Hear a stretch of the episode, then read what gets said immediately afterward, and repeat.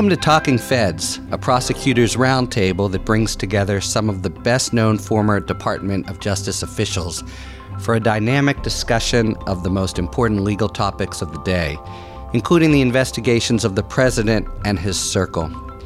Today, we're talking about the surprising recent turn of events with special counsel Robert Mueller, who delivered his, we now know, 300 page plus report to the Attorney General last Friday.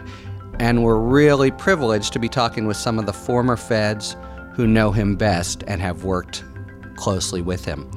I'm Harry Litman. I'm a former United States Attorney and Deputy Assistant Attorney General, and also Assistant United States Attorney or line prosecutor.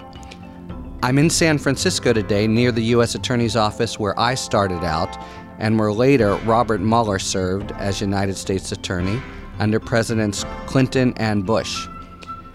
I'm joined by three former feds who are not only intelligent and knowledgeable, but who all worked for many years in offices run by Robert Mueller. Their perspectives, and those of people who worked most closely with Mueller, have been absent from all the TV and podcast discussions to date. So we're very happy that they're all joining us. First, Melinda Haag, a partner at the law firm of Orrick Herrington, who was the United States Attorney for the Northern District of California, the same position Mueller had held before her, between August 2010 through September 2015. And before that, an AUSA for many years. That was in two offices, right? How did that come to be that uh, Melinda that you worked in two different offices? I got a job in the Los Angeles U.S. Attorney's Office a year out of law school. I was extraordinarily grateful for that. Hard thing um, to get right out of law school. I, yeah. I, I couldn't I couldn't believe it uh, and felt incredibly lucky. And then uh, needed to move back to San Francisco after five years. Went back into private practice. There was actually a hiring freeze in San Francisco, so I couldn't transfer. Bob Mueller became the U.S. attorney and I happened to meet him. We had mutual friends, and I am eternally grateful that he then hired me back into the department, and I worked for him in the U.S. Attorney's Office here in San Francisco. For how many years? I was in that office about five years as an AUSA. In the middle of all of that, as we all know, Bob Mueller became the director of the FBI, so he left us first, and I, I stayed after he left. And did you become uh, U.S. attorney without leaving the office? Did you did you ascend, as it were, from the ranks, or did you take off? no, return? I went back into private practice and was in private practice for seven years, a partner at Orrick. Uh, and I went from that partnership at Orrick back into the U.S. Attorney's Office as the U.S. Attorney under President Obama. Next to Melinda is Martha Boersch, a founding partner at Boersch Shapiro, who was an AUSA in the Northern District of California for some 12 years. Uh, Martha, did you have any sort of special supervisory roles in the in the office? I did. Starting in, uh, I think, if I can remember correctly, in 2001, I was the um, chief of the securities fraud unit, and then I think in 2003 became chief of the organized crime strike force. And finally, we're joined by Candace Kelly, who until recently was the senior legal director for government investigations at Uber. But before that, Candace worked under Mueller, not just at the Northern District of California U.S. Attorney's Office, but also at the Federal Bureau of Investigation when Mueller was directed there. When were you there exactly, Candace, and what was your position? First year of the Obama administration, I was in the Deputy Attorney General's office, and then I went across the street and worked for Mueller. So it was the second year of the Obama administration, and I was Mueller's special counsel for national security. So it was after, in other words, Mueller came to the FBI that he brought you over. Yes. So he had hired me as an AUSA here in San Francisco, and then many years later, uh, I went back and served in that capacity. And then I came back and worked for Melinda, who was the U.S. attorney, um, and she was kind enough to let me go back when the Boston Marathon attack happened and they needed some additional help. So I went back again as special counsel for national security, but just focused on the Boston Marathon. I think this is going to be a particularly valuable episode for the insight it might provide on Bob Mueller's decision making processes and approach as a prosecutor. Just to make clear at the outset, we won't be discussing what Mueller likes to have for lunch or ask you for any sort of personal anecdotes. which I think everyone here knows that Mueller himself has no time for. We will try to reflect on the kind of prosecutor and FBI director he was and draw insights from those reflections, which you are very unusual to have, and most of the people uh, who are commenting on these things really have never worked under him for a second. But see what applies to his service as special counsel and especially the current unusual landscape we find ourselves in. In fact, so let's start there. On Friday, he turns over the report, the very long and, and we now know descriptive report of, of what happened, to the Attorney General. And the Attorney General turns around on Sunday and reports that Mueller has been either unable or has declined to make any prosecutorial determination on the collusion side of things. And so the Attorney General, William Barr, comes into the breach and makes his own decision. But we are really in the dark about why Mueller decided not to make a determination and whether what Bill Barr did was in keeping with Mueller's preference and determination. Let's start there. What do we think when we see that 300 page report it will reveal about Mueller's thought processes and his decision not to actually bottom line on obstruction? My guess is, and I actually, when asked about Bob Mueller, I usually start by saying we don't know um, because we aren't in the room. Um, and I think, you know, we all have some educated guesses based on our experience with him and our experience in this area of law. But I do like to start it by saying we don't know. But if I had to guess, I there is a Department of Justice policy that you can't indict a sitting president. And my guess is that Bob Mueller would honor that policy. Um, and would see it as something that he has to follow. And so he would have concluded that I can't, I'm not going to opine on whether there was obstruction of justice under the principles of federal prosecution. And in fact, that's what Barr says.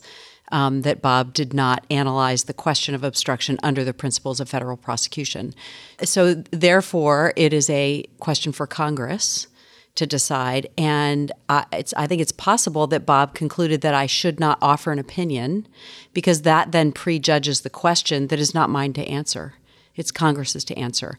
We can put forth the evidence that we found and developed. We can tell Congress or and the Attorney General what the evidence is on both sides. Here's the evidence that would support obstruction. Here's the evidence that doesn't support obstruction.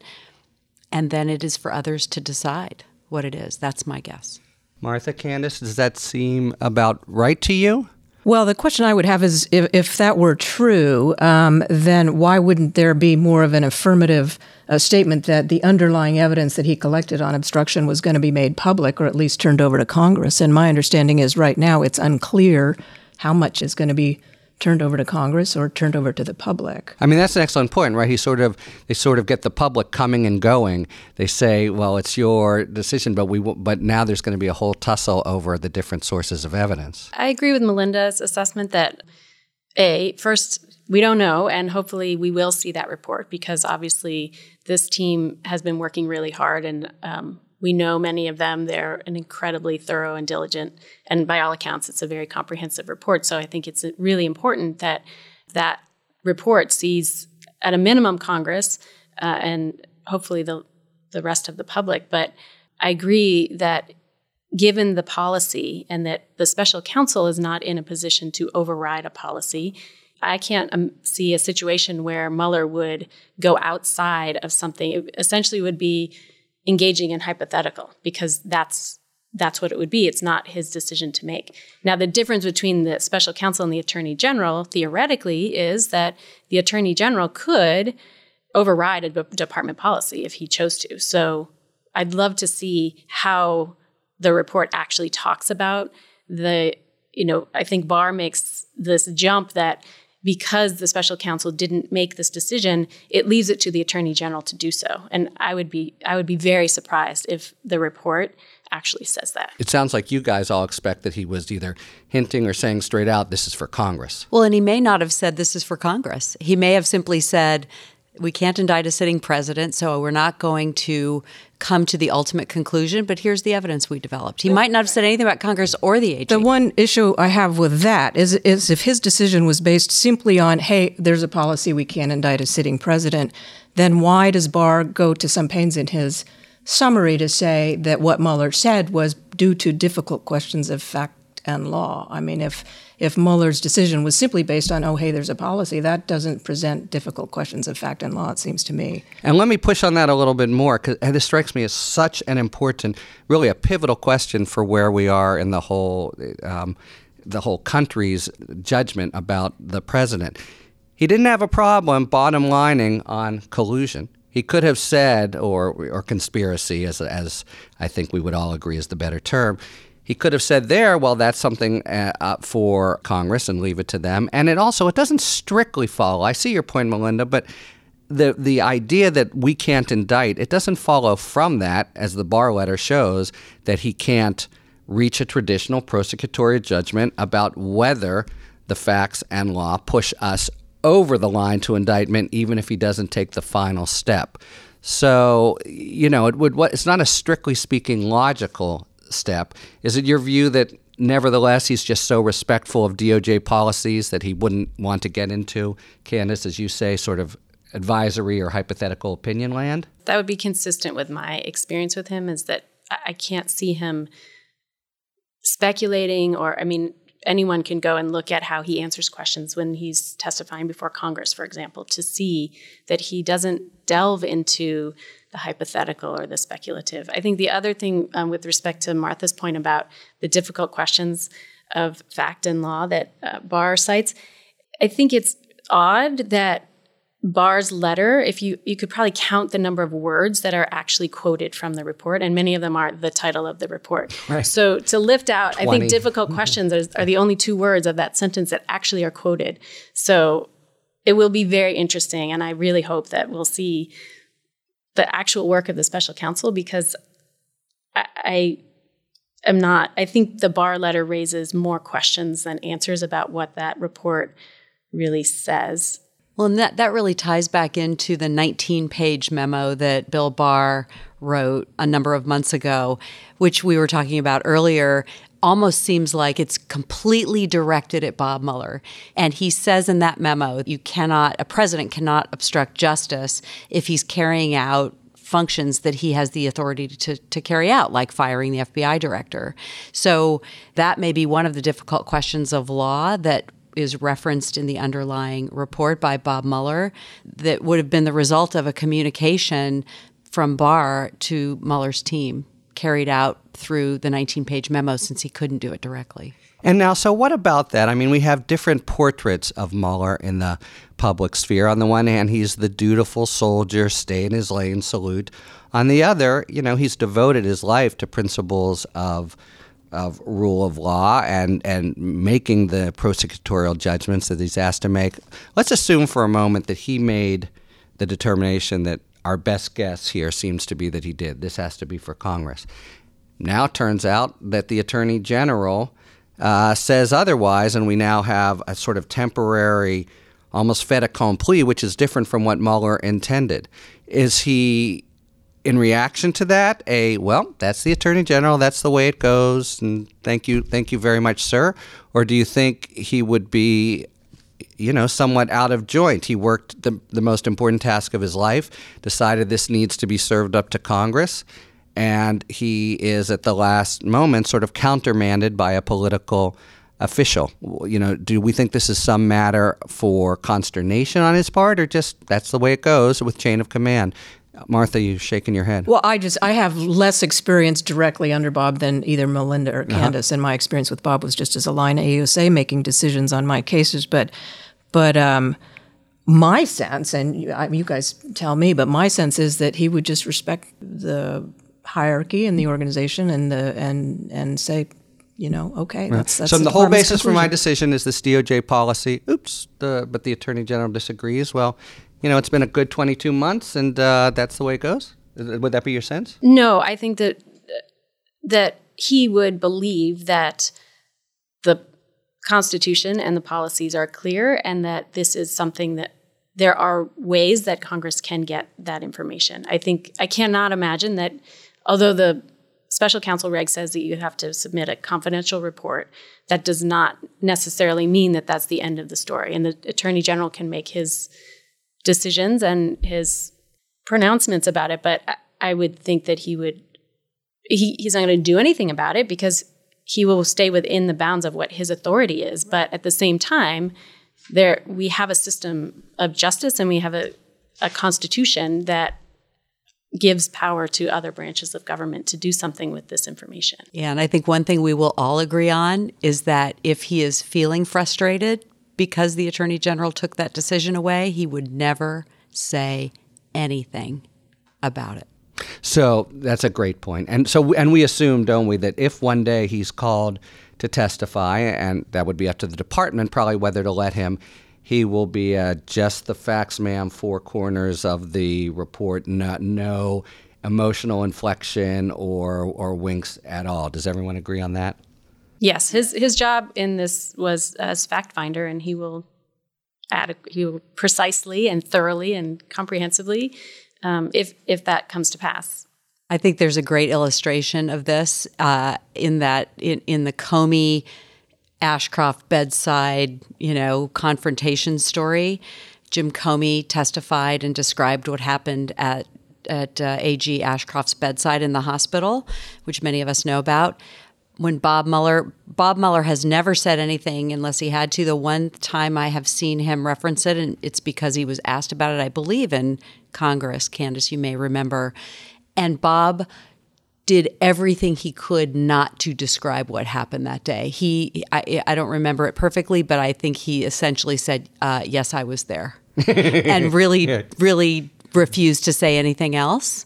And that's what he's. That's, that's what he he's like. We've seen that. Yeah. Although, um, I just want to push on that a little. I've worked with him a little, and I've certainly seen this side. I just wonder if there's not some exceptional aspect to at least these 22 months in the following way. I just think it's it's clear and, and beyond any uh, measure of political partisanship that this president has basically taken a wrecking ball to values of institutional um, uh, respect, rule of law, and things that Mueller has devoted his life to. Um, if that's true, well, I so I'd like a, sort of a two part question, and we can wind up this part of the discussion with it. You know, do you think that that in fact Mueller has some some uh, sense of a kind of damage that uh, Trump and his approach to the whole prosecution may have occasioned? And if so, would that affect his work sort of one iota or or not? Um, Candace? I think that he has an amazing ability to kind of com- compartmentalize in a, in a I say that in a good way that he he is a human, right? We're we're talking about him as he's we're almost told, this, we're told almost that he's you know robotically, um, but he is a human being, and so I'm sure whether he shares it with his closest circles or not, he he has reactions, and yes, he has a incredible respect for this country and for the the government and processes. But at the same time, his job was a very specific job. And so as and we see that in his sending cases other places where if it went outside that mandate, he wasn't going to delve into it. So I, I think that, you know, he he can have those he can do both, right? He can strictly adhere to what his task at hand was and understand the limits of of his authority in this special counsel investigation that that may be separate and apart from how he feels about the bigger picture of what's happening. Um, but again, that's not something that he would insert into his professional judgments. Yeah, I think another example of that is when he testified before the Senate when he was being confirmed to, as the FBI director.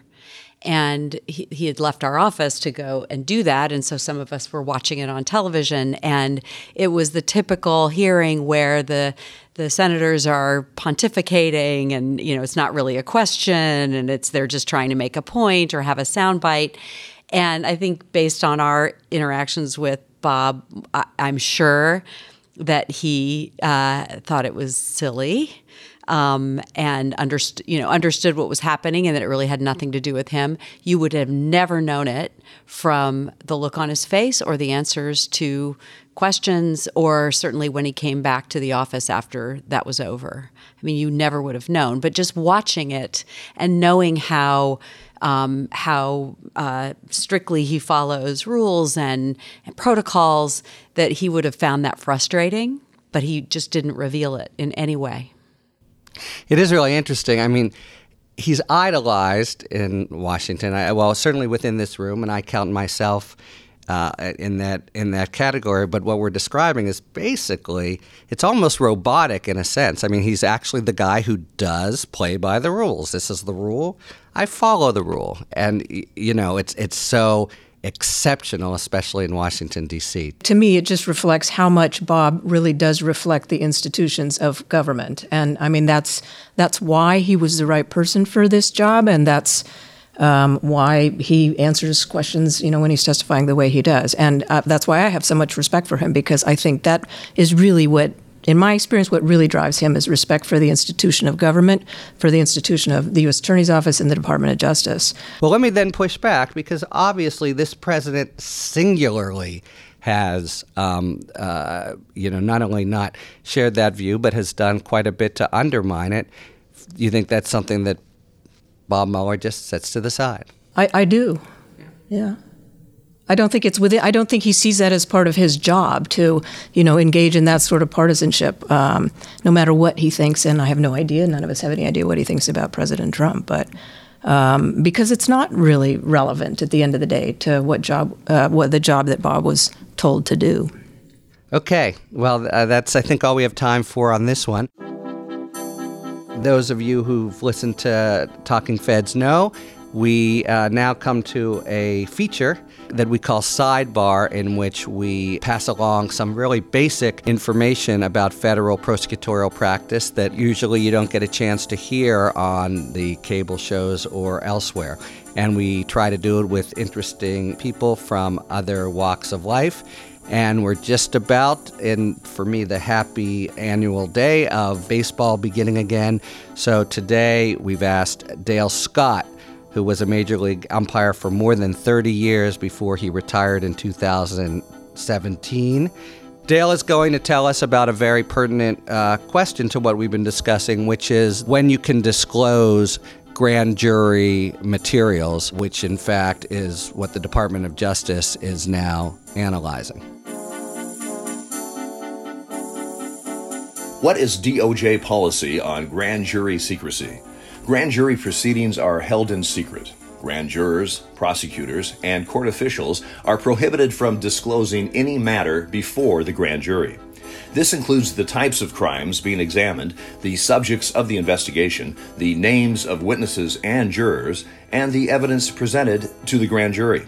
It also includes any reports prepared by prosecutors that are based on grand jury evidence, and it applies even after the grand jury has concluded. Information obtained from another source does not become secret just because it was presented to the grand jury, but the fact that it was presented to the grand jury would be secret. There are exceptions to the rule. First, it does not apply to grand jury witnesses who are generally free to discuss their testimony. Also, government prosecutors may use grand jury information to enforce federal criminal law and may disclose grand jury material to another grand jury. Finally, a court may authorize the disclosure of grand jury material in connection with certain other proceedings. Some courts have held that this includes congressional impeachment inquiries. Some courts have also held that they have inherent authority to order public disclosure of grand jury material in special circumstances, implicating great public interest. But that doctrine is controversial, and the Department of Justice disagrees with it. This is Dale Scott, retired Major League Baseball umpire. And now, like I said, for 32 years in the major leagues, play ball. Thank you very much, Dale Scott. I am in the home of my second, more or less, adopted baseball team, the, the Giants, second in my heart, only to the Pirates, uh, and very excited about the beginning of the baseball season. Okay, but back to Bob Mueller. I'd like to um, profit from this valuable opportunity to have you three here to talk a little bit about his decision making processes. We've heard some of the names of the people who were um, with him on the special counsel's office and had reports and that some of them were more aggressive than others there would obviously have been differences of opinions on key prosecutorial moves within the staff how does Mueller in your experience go about making determinations when that arises does he talk it through with everyone? Does he look for one organic recommendation? What what experience have you had with um, his trying to make final decisions in settings where perhaps his assistants have different points of view? Martha, you have any thoughts about this? Um, well, I can only speak from my experience with him on um, the Lazarenko case when I was in the office and indicted that case. And in, what was that basically? Uh, Lazarenko was the former prime minister of Ukraine who we indicted on money laundering and wire fraud counts, and it was it was a difficult case to to prove, and it was a difficult case to try to prosecute. Um, and Bob was involved in the prosecutorial decision in the sense that we would I wrote a pros memo and then we made some presentations, and Bob ultimately was the decision maker. But my experience with Bob on that was that. Uh, yes, he listens to other people, but he's he's a very fast decider, and he is a very firm decider. There's not a lot of dithering. He hears both sides, and then you know the buck stops there, and he makes a decision. Um, he, did he assign someone else to the other side? You had a view. Did, did was there a counter view presented to him? There was. Well, as a prosecutor, I mean, I present. I tried to present both sides. Here's here's the upsides. Uh, here's here's why we think the evidence is sufficient. Here's the difficulties with the case. And then there was a case agent, and there were other supervisors involved. Um, so I, I think all prosecutors, in my experience, try to present both sides when they're making a decision whether to prosecute or decline a case. But so my experience with him was that he's. Um, uh, he listens um, and uh, listens to both sides, but at the end of the day, it's his decision. He makes a decision very fast, and that's that. You know. You're shaking uh, your head, Melinda. I, I agree completely with how Martha describes that. I would, I would add that he, um, in my experience with him, he gets in the weeds. Um, we had a morning meeting with him when he was the United States Attorney every every morning at eight thirty. All the supervisors came to his office and sat around um, sat around the conference room table. Um, the meeting lasted no more than fifteen minutes, so he is very fast. Um, he would go around the room and call on each of us to tell him what was happening in our sphere, in our respective spheres that day or that week. He wanted to know anything that significant was uh, he wanted to know about anything significant going on in the office and that was the way that he gathered that information and he gathered it every day. And he got very very into the weeds on things that he needed to. The other thing he did when he was the united states attorney is he personally handled a death penalty case. And i think he missed uh, handling cases himself, and he he did that and was obviously very very deeply involved in that case. And I'm sure that was one of the funnest things and more most interesting things he felt he was doing as the United States Attorney. So he he definitely wants to be in the weeds. And I, if I had to guess, he knew everything that was going on in the special counsel's office throughout the entire time. Does that make sense? And does it vary at all uh, at, in terms of his tenure as FBI director? So, my experience at the FBI was that um, he definitely wanted to surround himself with people who were able to say no to him. I remember when I was talking about going over and being his special counsel, I spoke with John Pistole, who was the deputy director at the time. I'd never met him before. And the only question that I really remember from that conversation was Can you say no? Can you push back on Bob Mueller? And without missing a beat, I said, Well, I wouldn't even be considered if I was if I couldn't do that, right? That is what he expects, and you better be prepared. So he wants to have a dialogue, he wants to engage, and if he he was very good at um, ferreting out people who tried to kind of know the an inch deep and not six feet deep because he did get into the details and he asked very difficult questions. He knew what he needed to ask. Uh, so I think the question of how did he make decisions very thoroughly, very rigorously, um, I think probably a little different from prosecuting an individual case. I saw him making decisions that had much, you know, broader impact and um, policy ramifications and political ramifications, and so there might have been I saw probably a little a little more uh, process and deliberation on his part. But I think the most important thing is that there I think there's a little bit of a tendency for people to hear about this person who so follows the rules and is very confident and makes these decisions to think that he might want to surround himself with yes men and women, and that is as far from the truth as as could be. He wants intelligent, well uh, researched, uh, well prepared people to engage in those conversations. And, and I know that some of the people on the special counsel staff are, are just that, and I was not surprised to see that he had chosen some of them. Sounds a little scary, actually, the meetings with him. Was it sort of intimidating to have these discussions? And did, in fact, he ever offer up a question from the weeds that you didn't know the answer to? Uh, I, I, think a lot of people have described uh, having these kinds of interactions with him as intimidating. You know, I, I, I, I think y- you had to be prepared, and I and I think we all knew that, and none of us uh, ever wanted to or did, frankly, walk into a meeting without being prepared because you knew what was coming. Phenomenal. Uh, I think about you know his his incredible record of not leaking and sure, that's partly his ethos, but obviously everybody on the staff, it just get all the assistant special counsels, it just gets transmitted to, and you know you would never even think about it. But in a lot of offices, you know, it doesn't work that way. I was just going to say, in terms of being asked questions that you don't know the answer to, of course that happened, um, and to to me, to others, and the right answer is I don't know, but I'm going to get back to you. And the number of people who tried to give some any other version of an answer to that question was it was it was very painful to sit and watch. Um, and often those people were not. Um, you know, he just would lose respect. I think because that's if you know, you know. If you don't know, go find out and come back to me quickly. Speaks very well of, of you guys in the room that you were people who he called back Okay, I'd like to finish by talking about one possibly uh, controversial or a, a, decision he made, or at least one where there might have been a difference of opinion in the office.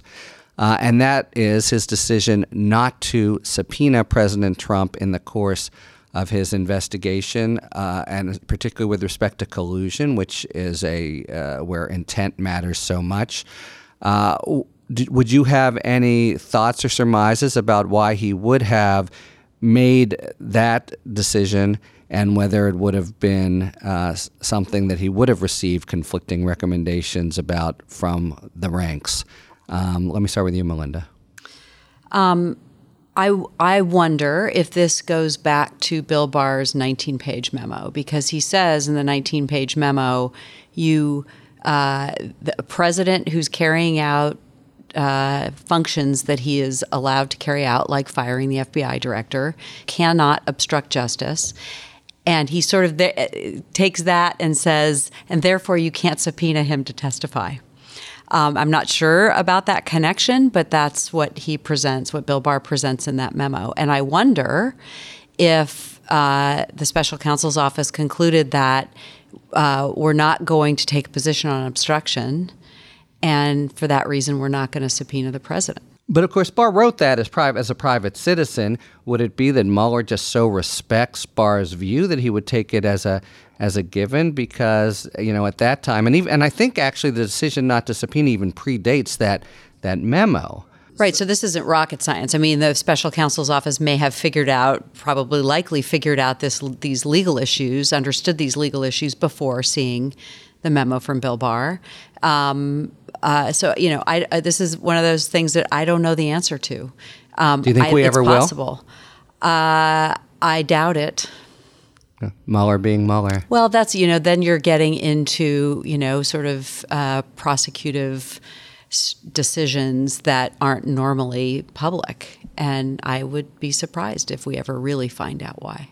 So you don't think it's going to be part of the report? We decided not to because it could be, but I, if I had to guess, I don't. I don't think so. Martha. Um, I, I, mean, we discussed this a little bit earlier. I, I, I think, uh, you know, one reason may be that normally, if Trump is the target of the obstruction investigation, normally you don't subpoena the target. And uh, if the only issue is somebody's intent, I don't know how much you gain by by having the person come in because intent is generally proven by circumstantial evidence. People who've committed a crime rarely say, oh, yes, I did that and I intended to do that and I, I, intended something bad. So, from my perspective as a prosecutor, I don't know what, as a former prosecutor, I don't know really how much they would have gained by subpoenaing the president. Um, and as Candace pointed out earlier, it would have delayed the proceedings because now you get into questions of the Fifth Amendment privilege and, and whether it can be done at Executive all. Executive power. yeah, all of that. So um, to me, it didn't seem surprising that they didn't subpoena the president. But Candace? I agree with, I think Martha made some good points there with respect to subpoenaing and trying to interview and talk directly to a target of an investigation. I think that's a very uncommon luxury for a prosecutor to have that opportunity. And I've been surprised at how many commentators in the news have been raising the question of well whether it's Trump or Manafort or any of the targets why didn't they talk to them directly it's it's just not there are there are rules about it and there's a fifth amendment privilege but it's also not necessary to prove intent with a confession, uh, which would make the prosecutor's job really easy if everyone confessed. But often it's circumstantial evidence, as Martha pointed out. I'll sound a sort of dissenting view at the uh, end here. It's possible, sure, if he uh, Mueller actually made an overture uh, to the president's counsel and they told him the president will take the Fifth Amendment. Yes, then you would back off it's not clear that that happened, and of course, he he he never actually called him a target.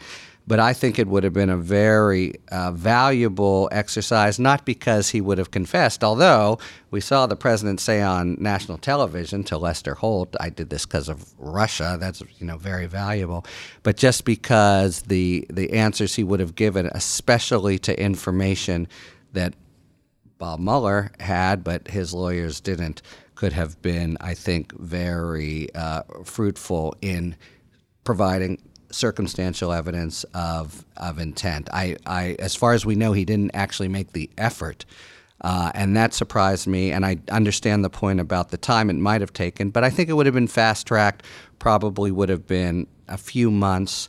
And I think the force of the Clinton v. Jones case, and by the way, speaking of Clinton, he was, of course, famously subpoenaed, and he uh, wound up uh, testifying. But both that and Nixon cases put together, I think, would have sustained the subpoena unless it were uh, declined on Fifth Amendment grounds. But those, well, those just strike me as uh, different in the sense that, in my recollection, I could be wrong, but on both Clinton and Nixon, the the the reason to do the interview or to subpoena them is be, to have them talk about facts other than your subjective intent. And if the only issue is Trump's subjective intent, I don't see the point of issuing a subpoena to ask him, hey, what was your subjective intent when you did X or Y or Z? You prove that by circumstantial evidence. And he's not, I mean, who would come out and say, oh, well, I intended to obstruct the investigation into Russian collusion? Yeah, I think it would have been a somewhat more detailed testimony than that. I agree. Um, Okay, uh, so we're at an end of what I think has been a really uh, terrific and illuminating discussion. We close things out here at Talking uh, Feds, putting ourselves kind of on the line and taking a question from a listener that we are charged with answering in five words or fewer.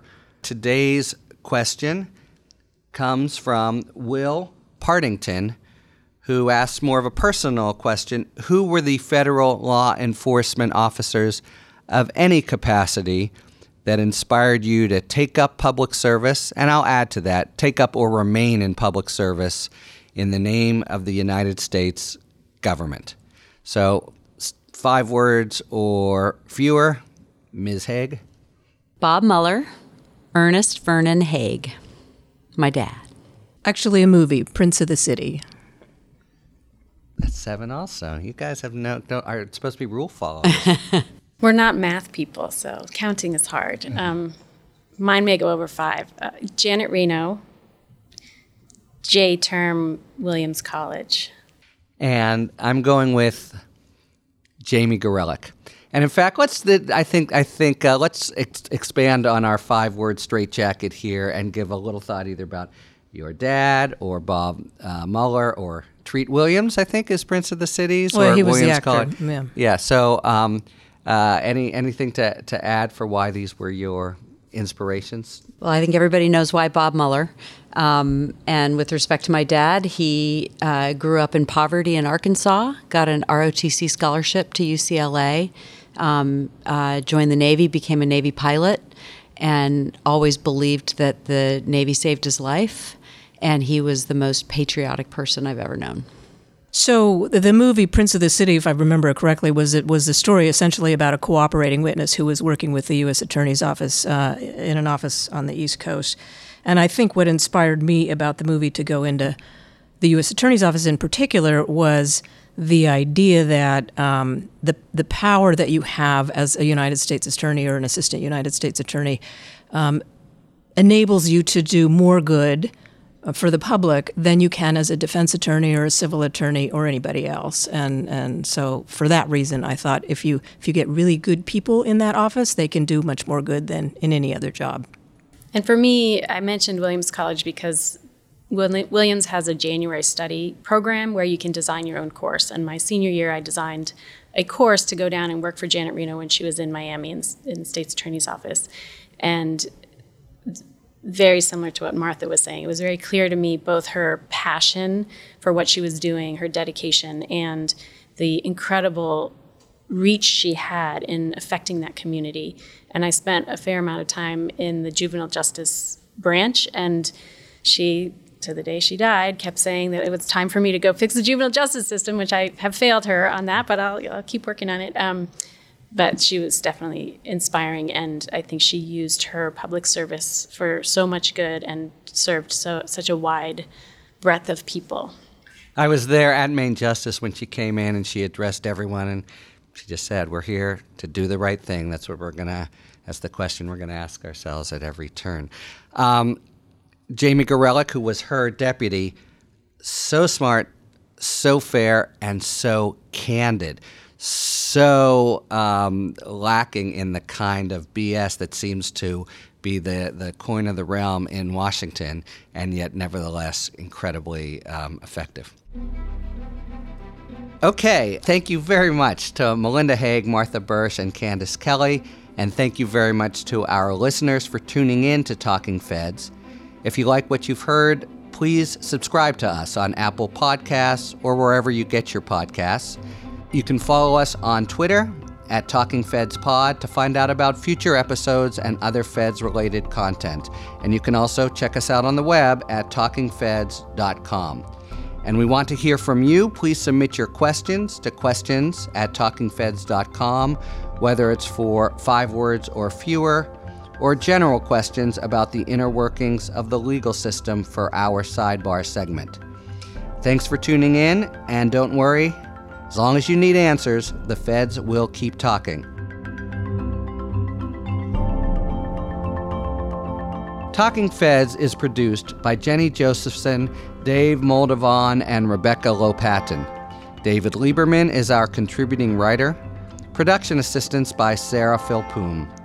Thanks to the incredible Philip Glass, who graciously lets us use his music. And special thanks to Dale Scott, recently retired Major League umpire.